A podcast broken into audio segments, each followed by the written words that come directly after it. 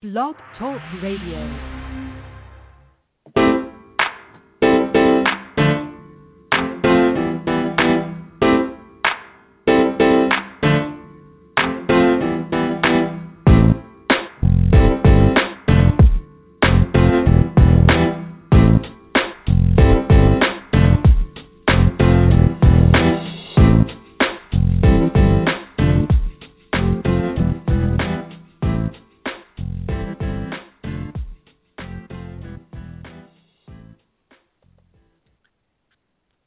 Is the Perkins Platform.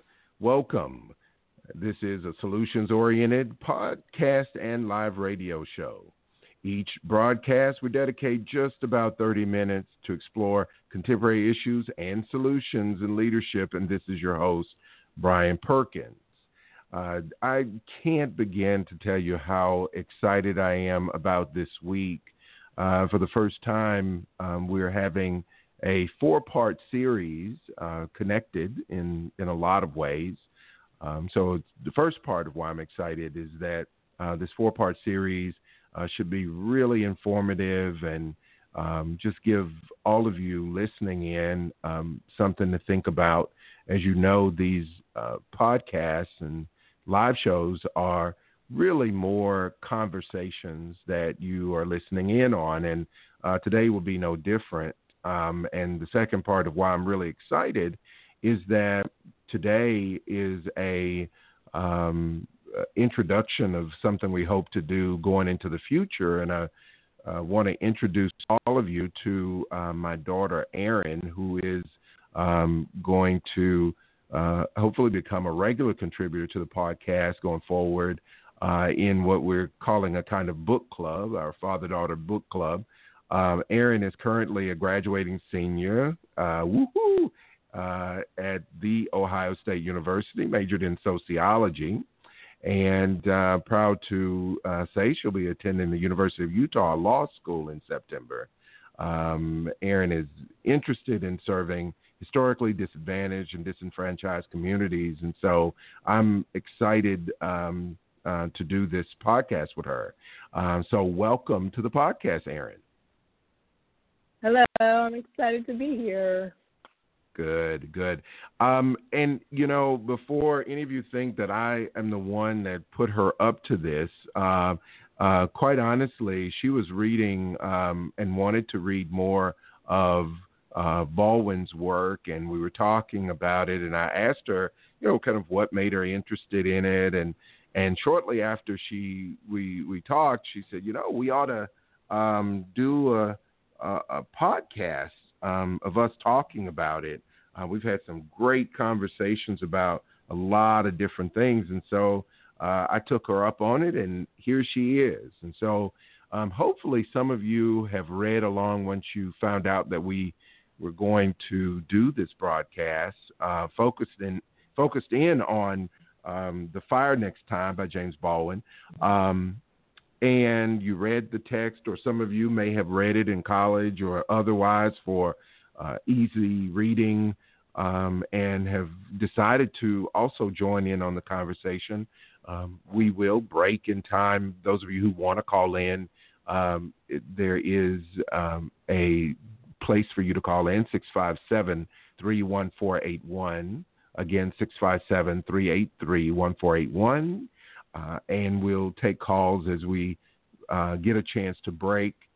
Um, but also, uh, as a part of this, um, I'm going to talk a little bit about it later too. But there are after tonight um, at 8 p.m. Eastern Time all week, um, Monday through Thursday, we're going to do uh, other parts in the series. Tomorrow, I have uh, a gentleman, uh, William F. Spivey, who is a um, author and um, writer and contributor to Medium.com, um, who will be here to discuss, uh, in part, uh, kind of part two to talking about not only James Baldwin, but a number of people who have written. And we're just going to go back and uh, go back to what I'm calling a time capsule around 1960. And what um, William Spivey and I are going to talk about is has anything changed? Um, that's tomorrow night, 8 p.m. Eastern. And then on Wednesday, um, a panel of black men um, who have black boys. Um, and it the title of that show is why the conversation black men have with their boys is necessary. And we're talking about the talk. Um, and the talk about uh, assuming their place in society and making the right choices, so forth. Um, and so I initially it was going to be a three part series, and I told Arin about it. I was excited, and Arin challenged me uh, to reconsider the three part series, and now made it a four part series. And invited a panel of black women who are mothers with daughters and who have also had similar discussions about being black in America. So uh, we'll talk a little bit about those um, later.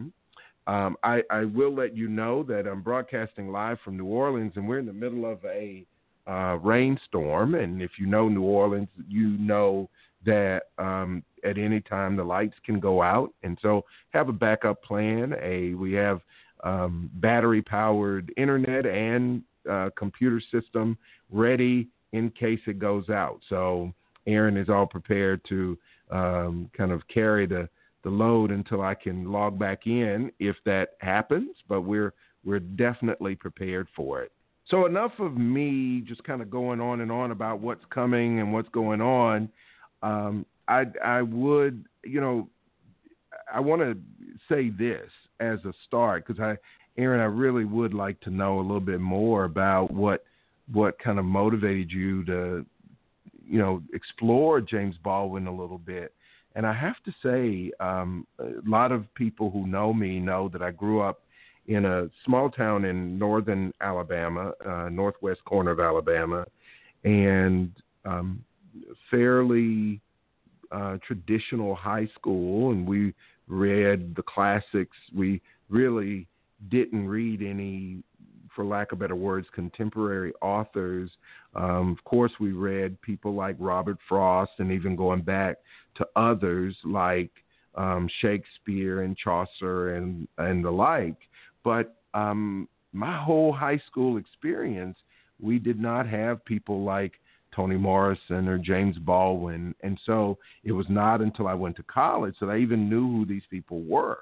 And I went to college at a historically black college, and so of course those were part of our curriculum. But in high school, um, never, never, uh, I'd heard of James Baldwin, uh, but not didn't know about his work, and and so um, since that time, for me, uh, I've been fascinated not only with his work, um, written work, but his advocacy and some of the the videos, if you haven't had a chance to see them, I, I strongly advise you to go on YouTube and and take a look at some of his debates and and treatise on racial politics in America during that time.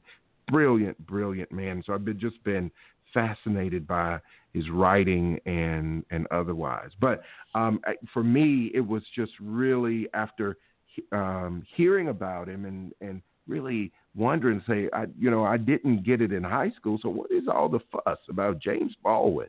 James Baldwin.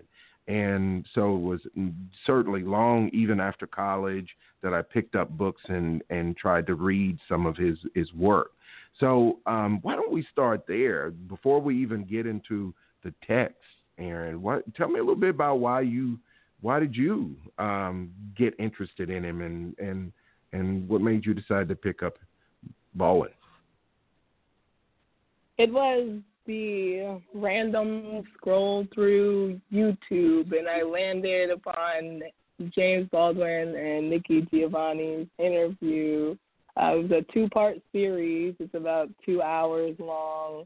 But I was really fascinated by how he talked and what he had to say, and their conversation was just really amazing to me. So I wanted to read up on his work. So I did some Google searches, and um, I found a couple. Um, I also have Nobody Knows My Name, and then Notes of a Native Son, which I look forward to reading.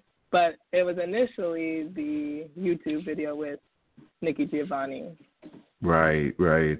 Um, well, I, you know, I had that one. I haven't seen. I've seen the. I've seen it um, kind of in the margin, so I haven't looked at that one. One that I saw, and I think I may have uh, recommended it to you, was uh, his debate with William Buckley um, at at Oxford, I think it was, and I, I think that's probably what just um, left me in awe of of his intellect, uh, his ability to communicate and articulate his ideas.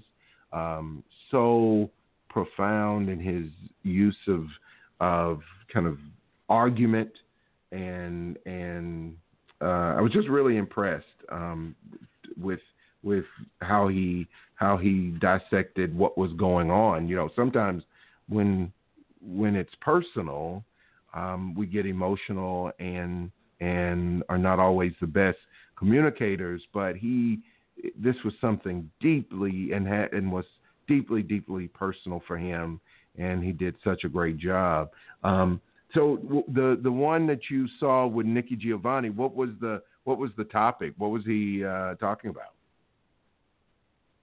first they start off talking about uh, black writers, and they're from two different generations. So um, they Nikki asks if like James depends on the her generation of black writers and he's like of course i do.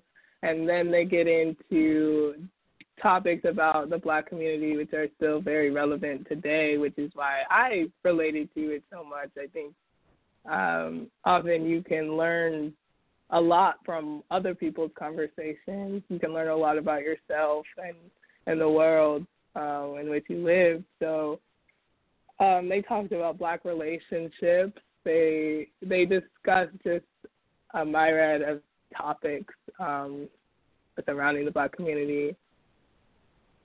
Yeah, did so you you mentioned earlier you said something about uh, that they were relevant today.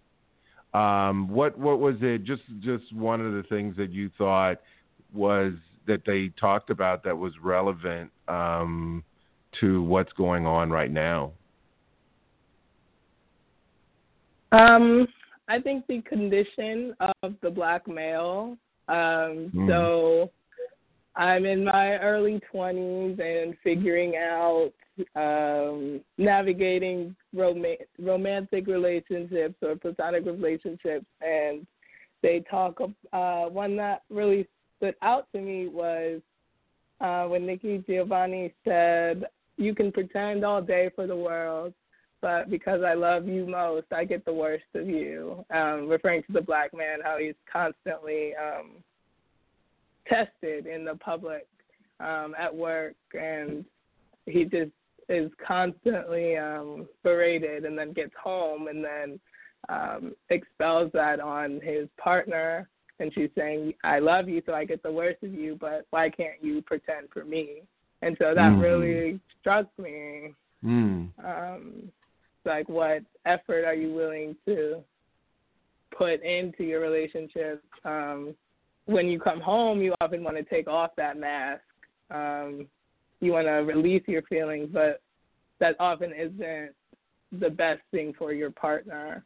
Sure um, a sure. lot of negative stuff can come from that so that was one that stood out to me. Yeah yeah no fascinating.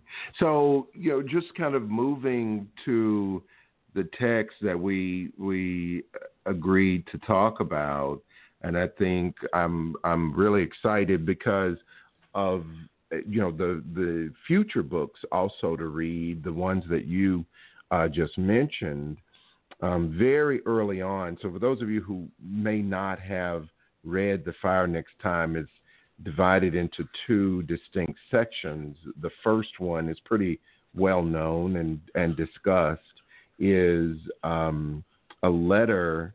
It, it, it um, it's entitled "My Dungeon Shook," uh, letter to my nephew on the 100th anniversary of the emancipation, and it's a, a fairly, um, I, I guess if you could say it's, it's not a long, long letter, but it's a it's a it's a substantial letter to his nephew, um, and then the second section is down at the cross, letter from a region in my mind, and uh, I'm not sure if it was free flow. I don't know if it's available out there that he may have ever commented on. If it was just kind of a free flow type uh, dump, but it is incredibly powerful as well. So we'll, let's start with and and I'm you know I told Arin at the beginning of this let's just um, go as far as we can. You know we've allocated an hour to talk about this, and I know we could probably go all day on just the first letter. So my I have highlighted and written in the um, in the margins. I don't know what you did, but um, I I had quite a few things. But Vic, like I honestly after the the first page starts at the very bottom of the page, and then the next page I already started highlighting. Um, what I thought was interesting, the first thing that jumped for me was that he he started talking about um, who this nephew might be like in his family, and he mentioned the grandfather and said, you know, the grandfather was kind of defeated um, long before he died because he had believed what the white man had said about him. But he goes on to talk about kind of the the status very quickly in the letter. He jumps right to what might be perceived as a, a negative um, tone. And he says, I tell you this because I love you and please don't you ever forget it. it, is that the way this started with talking about his grandfather and not knowing if he was going to be like his grandfather or not, but that to stop and and to emphasize that almost like prepare yourself, but I want you to know that I love you and I don't ever forget it. Like on these pages, what you're about to read, what anything you might see, that this is what motivates me to to say these things. Did that strike you the way it struck me that he he he just kind of inserted that as he like in the middle of of talking about what was. Right. It's kind of like the trigger warning of the of the note to, to his mm-hmm. nephew. It's mm-hmm. it's the mm-hmm. it's the introduction to we're about I'm about to relay some disheartening information about living as a black man, but it's necessary. Like yeah. like the police talks that black uh families have with their children. It's mm-hmm. distressing and and disappointing to have to do, but I do it because I love you. Right. And right. you and I and I want you to to be well equipped to survive in a white America. Yeah. Yeah. And I, it actually reminds Go ahead. Mm-hmm.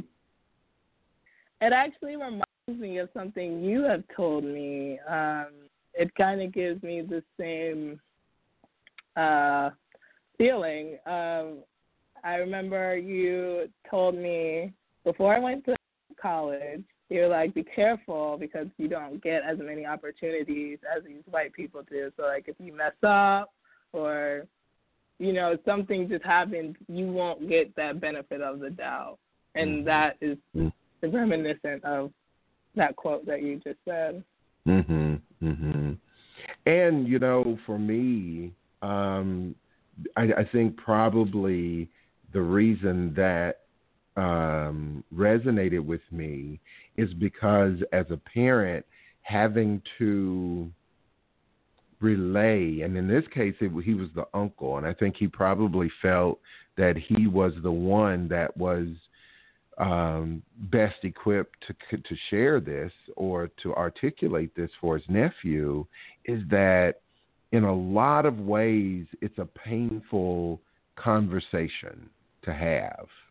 And I know there are those of you know there are people who are listening who will probably listen to uh, next week. I mean, um, the on Wednesday the conversation with the panel, and on Thursday. But it's it is it's a painful conversation, and and throughout it's it's not easy because so much of what generally you want to be able to say is if you work hard and you do everything you're supposed to do, that you'll get everything you deserve. And I think about not the case. Not the case.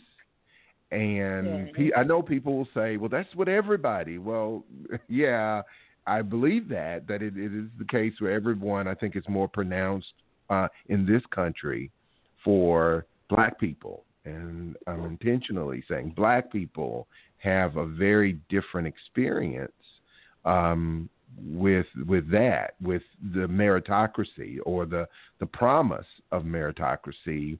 Um, and so my father said to me, almost kind of just that thing was that um, work really hard. Not going to get everything you deserve though, but work hard um, to to accomplish um, as much as you can to fulfill your purpose in life, but never the promise. And you may remember, I, I don't I don't I didn't promise any of you girls that you would get everything you deserved. Um, but that it would be there would be a lot more opportunities if you did if you do work hard. Yeah. And it's interesting because you said um, the meritocracy, um, but it reminds me of um, the interview with Nikki Giovanni that he said that you it's often the case that black people have to be excellent where white people can be mediocre. Mm-hmm. So it's mm-hmm. this constant bar that we have to reach, this unattainable bar that even if you reach it, there's still systematic things that are are restricting you or or people who who can um, limit your opportunities. And so it's this constant strive to be excellent where other people don't have to be. No, absolutely, absolutely.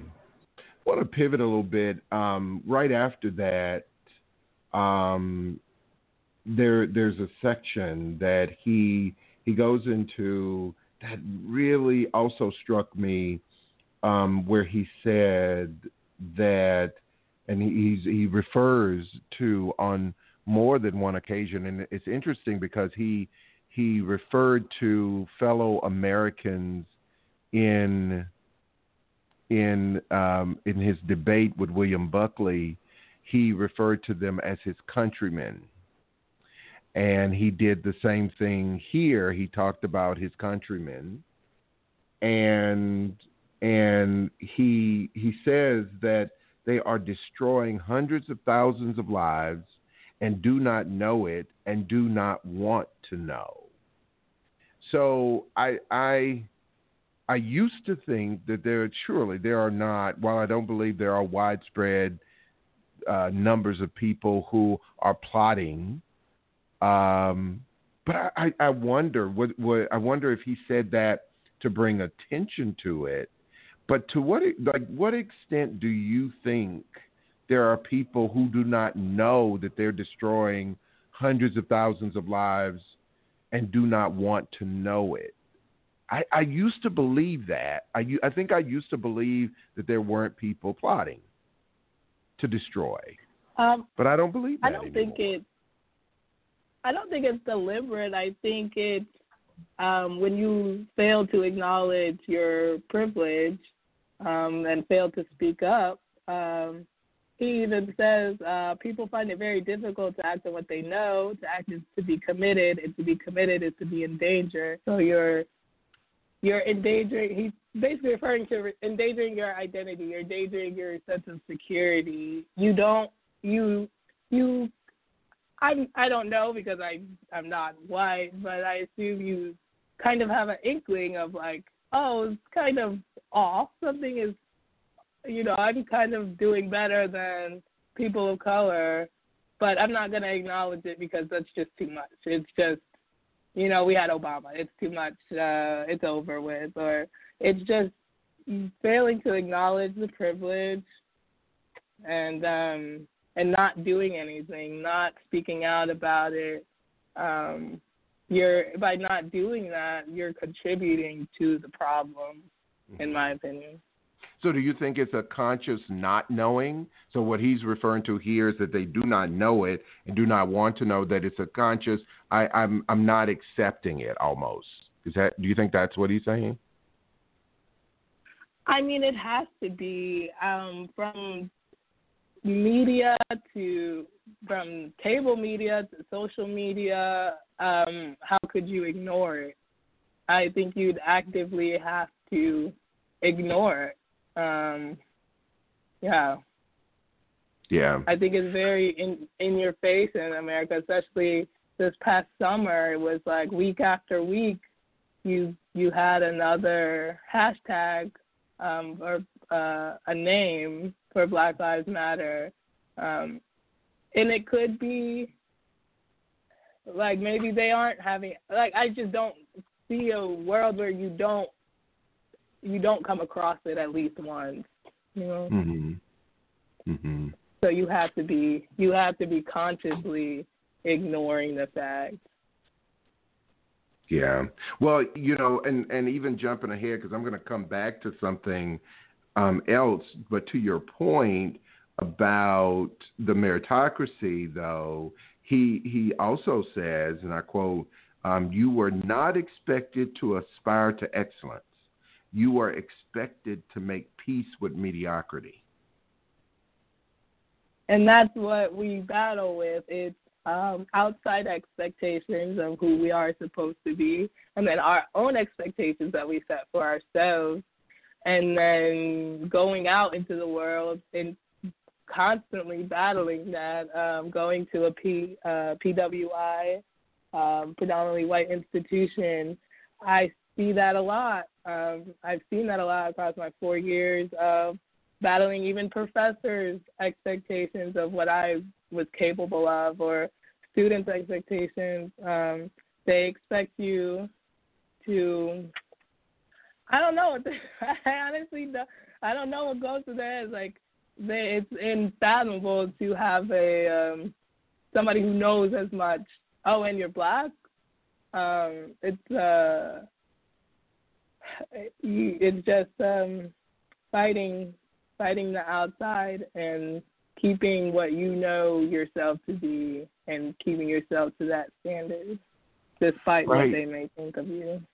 Right, right. And and but I, I guess my question is also what happens you, you know what about the battle on the inside not meaning inside the individual but among among blacks about about those expectations because you, you you you said something about also those expectations across kind of racial lines but what what about the mediocrity mindset that I think that black people have.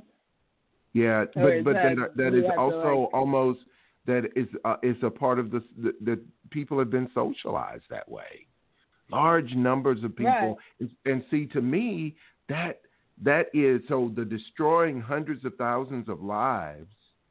To me, when he talked about that, that that was in fact the it's not just a physical destruction, but a psychological and social destruction as well that that mindset of mediocrity um, is also a part of the destruction.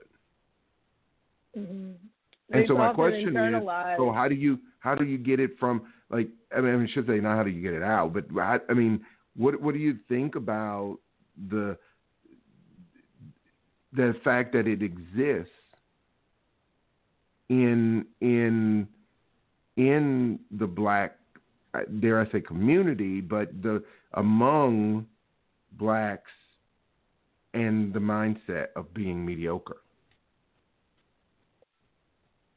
I think it could be hard to try to divorce yourself from, um, especially when you have systematic elements in place, when you're not seeing um, your school funded like the white schools you travel to when you go and play sports. You're not seeing um, the development in your community. You you when things around you are mediocre, all you can think is, okay, I am mediocre as well. You match your environment. Um, that's not the case for everybody, but I think that contributes to maybe not um, maybe not being able to get out of that mindset.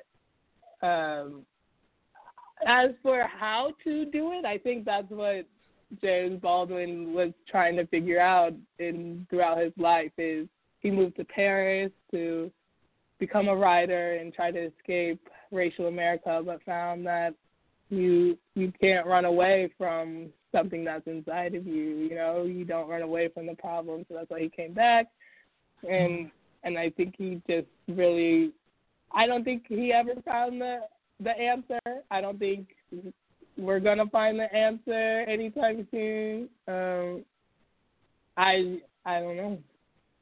How yeah. do get rid of that um, mentality? Yeah, um, and I, I, I do think that it it will take um, quite some time um, to. I, I, think a lot would have to shift um, to, in order to um, to realize that.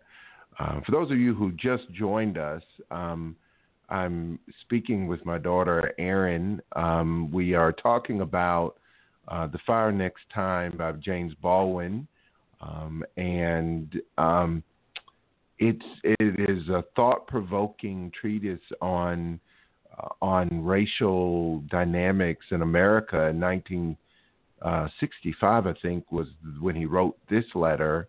Um, maybe, and I know there were some other writings in 62, but um, this, you know, here we are some 60 years later, and the question is, you know, how much of this has changed? Uh, Arin said earlier in the broadcast that there was much about it that struck her uh, in what he was saying back then relevant today uh, through interviews and certainly now through the writing.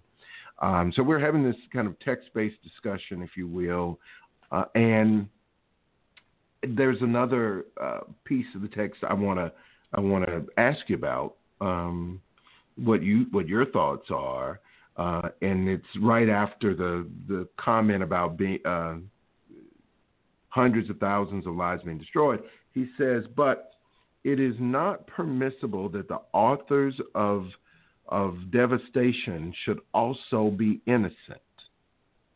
It is the innocence which constitutes the crime. And so he mm-hmm. goes on, and I just say, kind of the first part of the next sentence was, Now, my dear namesake, these innocent and well meaning people have caused you to be born under conditions not very far removed. And he goes on, and and so I wrote in the margins, innocent? Question mark, and there's some other places that he describes them as innocent, and not sure he meant that, but I think what he is pointing out is that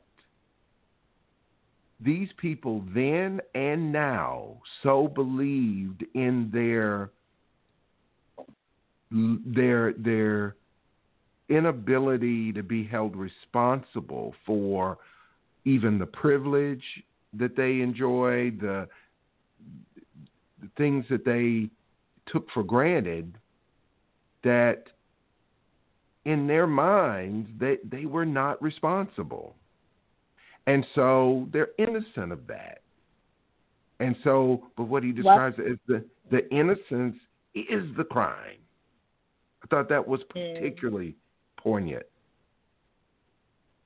Uh, why would you have to be accountable or feel responsible when you hold all of the authority? When you created your own authority, um, of course, you're not going to see anything wrong with it. Mm-hmm. Mm-hmm. Um, you're not going to see anything wrong with it. Uh, it's I think the innocence is just the lack of acknowledgement that we were talking about earlier. Um, mm-hmm. It's the indifference. It's the. I think it also um, plays into the American mindset of individualism. Um, as long as you are doing okay, your your immediate circle and family is doing okay. Um, there's no need to look outward, right?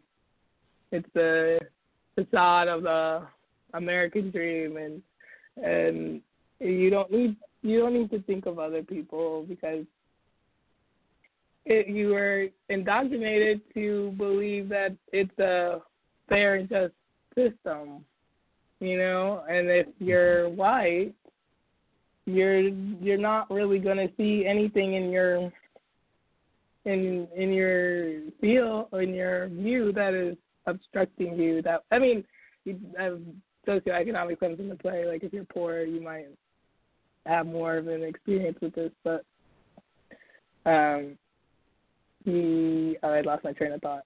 But the in, innocent. Um, so you're not going to. You you you you don't need to be accountable because nobody's nobody is holding you accountable. Sure. We're trying but, to hold you accountable. Right, but. right. And and to me, that's part of what we're still struggling with.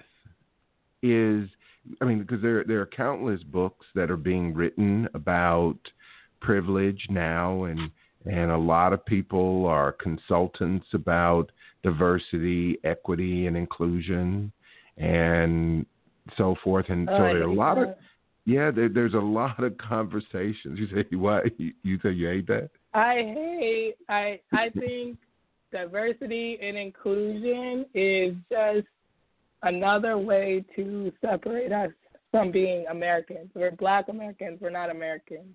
Um, mm-hmm. uh, I think it's another way to reach a quota. If if you're so committed, if you are so assured that you want black people, just make those opportunities happen then. You don't need a step in my opinion, you don't need a separate division, a black division, mm-hmm. a black this, a black that. Um mm-hmm. and just just include like it's not you don't I think we tend to love categories and put yeah. people into little neat boxes, but um I just I don't like diversity and inclusion. I just it feels just like another way of racism to me. Sure. Well, well, but the thing is, is that, and I, I, I absolutely agree with you and hear you when you say that, you know, why not just be American, also recognizing kind of the historical context that's different.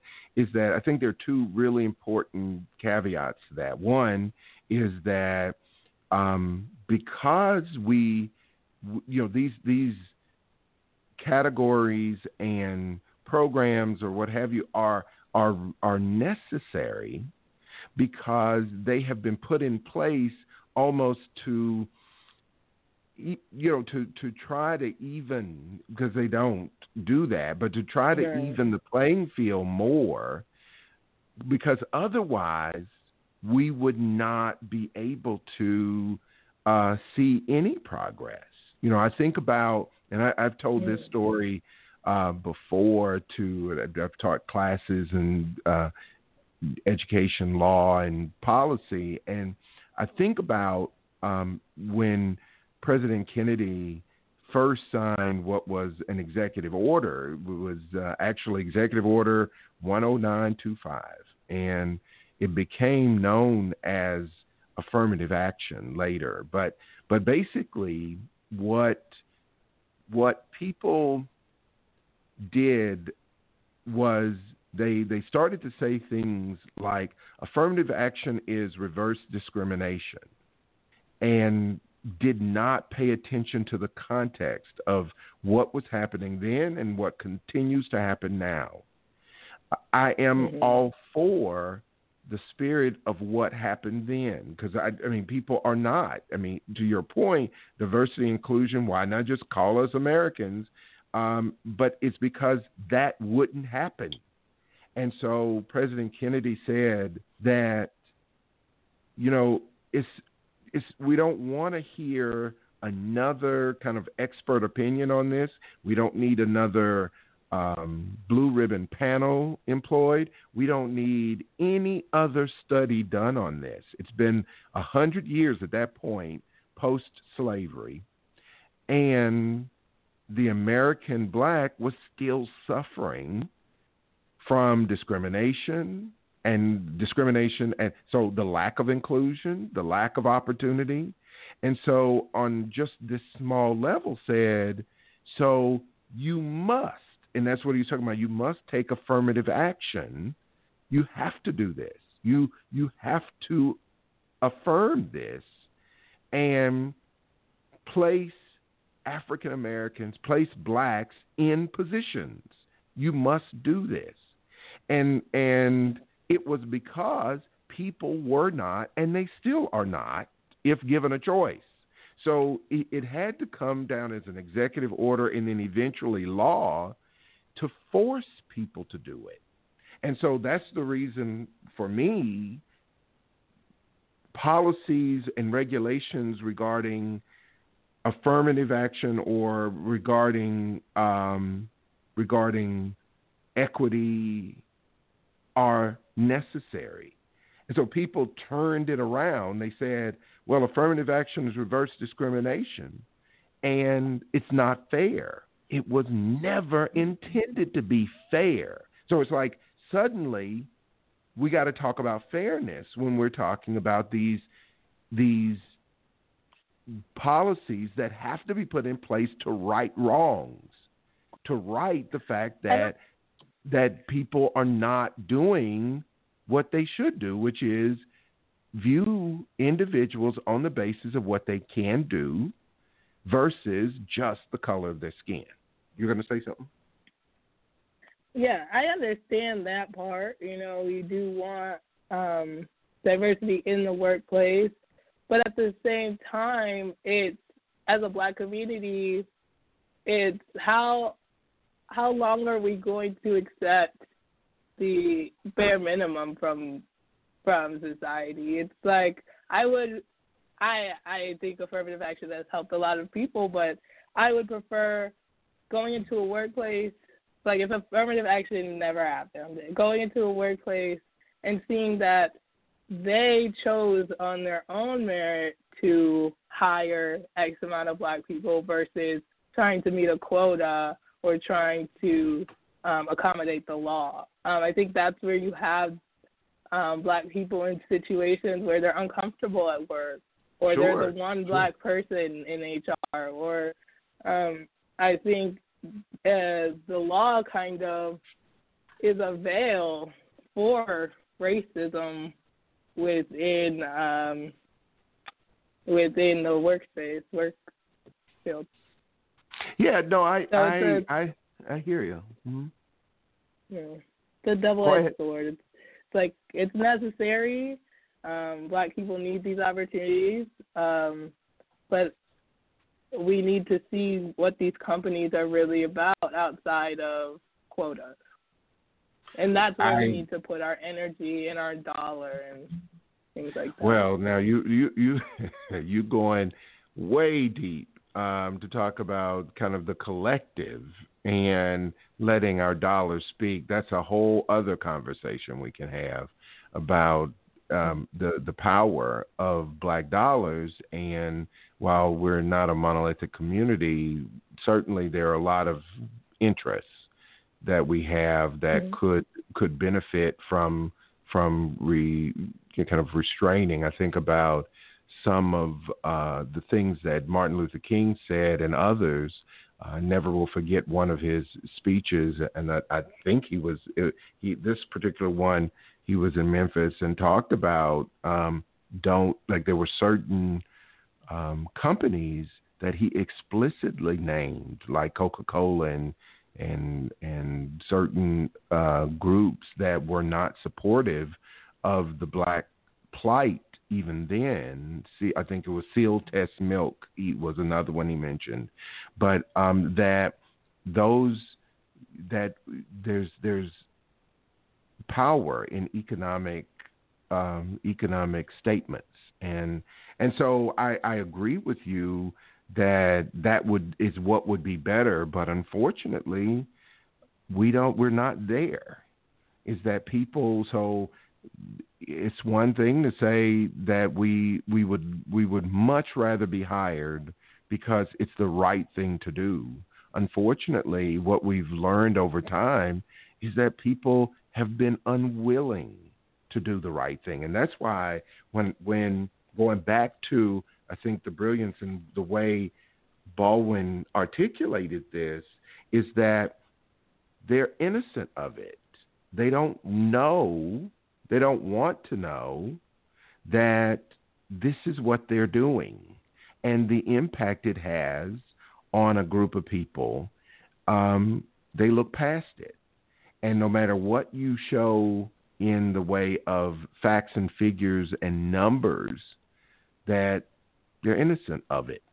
Um, so I, I think it's it's interesting. So there's another place that I I'd love to know what you think about this. That he goes on, and again, I don't I don't think I think we're gonna have to you have to come back so we can talk about down at the cross because we've already uh, gone um, close to an hour just talking about uh, the first in the letter to his nephew, but but I have another place that I I'd love to know what you think because here again he brings up love um, but this time directed towards the the them and the them in this place or the countrymen, the whites that he's been referring to in this whole letter. But he says you must accept them and accept them with love. For these innocent people have no other hope. And so in the margins, again, I wrote here empathy, question mark. Love? Question mark. Sarcasm? Question mark. I, I'm, I'm like I, I don't know. Like I'm really stuck. What do you think he, he, he's saying? You must accept them with love. For it, for these innocent people have no other hope. I think he's. I guess. Hmm. Hmm. What do you think? You said you think he's what? I don't know. I mean, I'm just struggling. It's like I I I, I read him to be very sincere all throughout, but my sarcasm is not one of half-witted um, sarcasm, not one of being funny, but one of if you don't if you don't do you don't show them love despite what they do for you, do to you, it's like they're they're they're going to be lost and and broken forever. And so, you know, there's some that would say that this is kind of like letting so let them beat you, let them misuse you, and still love them. But I just don't know. I don't know. I, I was like, is he throwing empathy here? For them? I really don't know. I don't think it's sarcasm. I think it is more empathy. It's like, what else are you going to do but love? If you meet them with the same type of hate that only taints what you have going for yourself, you can't um you can't buy into what they expect you to be. You know, it's like um when you're confronting somebody who's upset, you don't raise your voice or their emotions. You're more calm. You know that that calms them. So maybe that's what he's trying to get at. Is it's hard. Like black people are always we always have to be the bigger person, basically. um, and that's emotionally taxing. But what is there but love? You know, it's I, I don't think it's gonna come from bloodshed or um, or violence. I think it's gonna come from a deep evolution of uh, radical love. I think uh, I think it was Angela Davis that talked about radical love as um, as a way to really progress as a society. Um, if if we have this love for each other and respect for each other, would racism really exist? You know. Yeah. Yeah, and and there it, to that that's a great segue to this next piece. Um, in terms of uh, what I loved about his, so he's he's painting a picture, and then he's matching it with, and here's who you have to be. Here's how you have to in that like in the case he said accept but he and before the the place where he talked about accepting with love he said please try to remember that what they believe as well as what they do and cause you to endure does not testify to your inferiority but to their inhumanity and fear. And I remember growing up, my grandmother used to always say to me that everything that was happening and you know i you know just even in my lifetime in alabama i've seen you know klan rallies and cross burnings and things like that. But the things that you had to see and endure and made sense out of but she always would say it's because they are afraid they are afraid like, are you Afraid kidding? Of what? I, of of the, I mean, you know, kind of it's been passed down. If you think about it this way, we have seen people who have been have gone to schools with textbooks that were 20 years old. You know, I, I was recently visiting a school in rural Alabama uh, last year. Uh, well, actually, it's been more than last year, but it was before COVID. Um, I think it was in the fall of 2019. Um, I went to a rural school in, in Alabama, and I saw the kids were their 11th grade American history textbook was one um, that had George W. Bush had just been elected president, and they were using this last year. That was their American history textbooks. And so, what I was going to say is they have seen people who have gone to schools with inferior equipment, with outdated textbooks, go on to be the CEOs of companies uh, go on to be in you know some of the the finest schools. I mean, let's take James Baldwin himself. That at Oxford University, one of the most re- highly regarded institutions of higher learning in the world, James Baldwin, someone who graduated from a high school in New York City, Harlem, went to debate with that was his that was his kind of um, world credential, uh, not to mention his kind of his world experience, but he went there to debate a gentleman who had graduated from Yale and been exposed to travel all over the world, and James Baldwin thrashed him. And so think about it if they fear, and there are a lot of people that fear that ability, that natural ability, give give a black man or a black woman an opportunity, look what happens. Look what they can do with a little of nothing.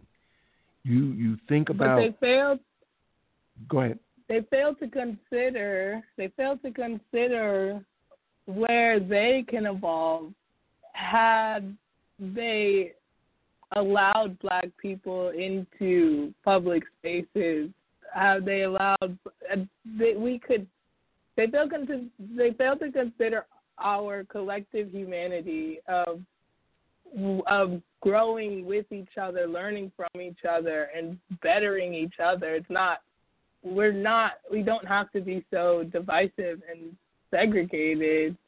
Uh, it's I don't think there's really anything to fear, uh, well, except for maybe a little well, bit of I, loss I'm, of power, but you gain sure, knowledge. sure, but you know that's your that's your perspective. But I think he also wraps it up well towards the end of the the letter to his his his nephew, where he says, in this case, the danger in the minds of most white Americans is the loss of their identity. And that's what we found with the recent insurgents um, uh, on the Capitol, was that there's a fear also of the loss of that identity, which is superiority. That's a part of the identity. But if your identity is rooted in somebody else's oppression, it's not an identity. It's it's, it's flawed. It's, it's, I, I think that's what you yeah. struggle with too. It's flawed. Doesn't make any sense. But it's what is. So, well, folks, we, we are at the end of our hour. Um, Arin, I really appreciate you coming on and having this conversation. Just as I predicted, um, we are at the end of the hour and we only got through uh, what is, I think, about um, seven or eight pages. so we could go on and on for a long time, and we didn't even get to the end of that. So I'm going to say, I don't know when we'll look at our schedules and we'll figure out, let's come back and investigate down at the cross um, and talk about that a little bit because I think there are some other really kind of deep reflections that um, um, Mr. Baldwin um, communicated. Um, so, I just want to remind you all that are listening that um, about tomorrow and tonight, um, the title of the show is Time Capsule Circa 1960. Anything changed? Um, with um, William Spivey is uh, my special guest. Um, so please be sure and listen in. And then Wednesday, we're going to talk about um, why the conversation black men have with their boys is necessary. And to end the week on Thursday, Black Mothers, uh, Black Daughters, and uh, American Society. So, again, thank you, Arin, for being on. And uh, for those of you um, who listen in on a regular basis, thank you. Thank you for your first time listeners. Until tomorrow night, go well, stay well.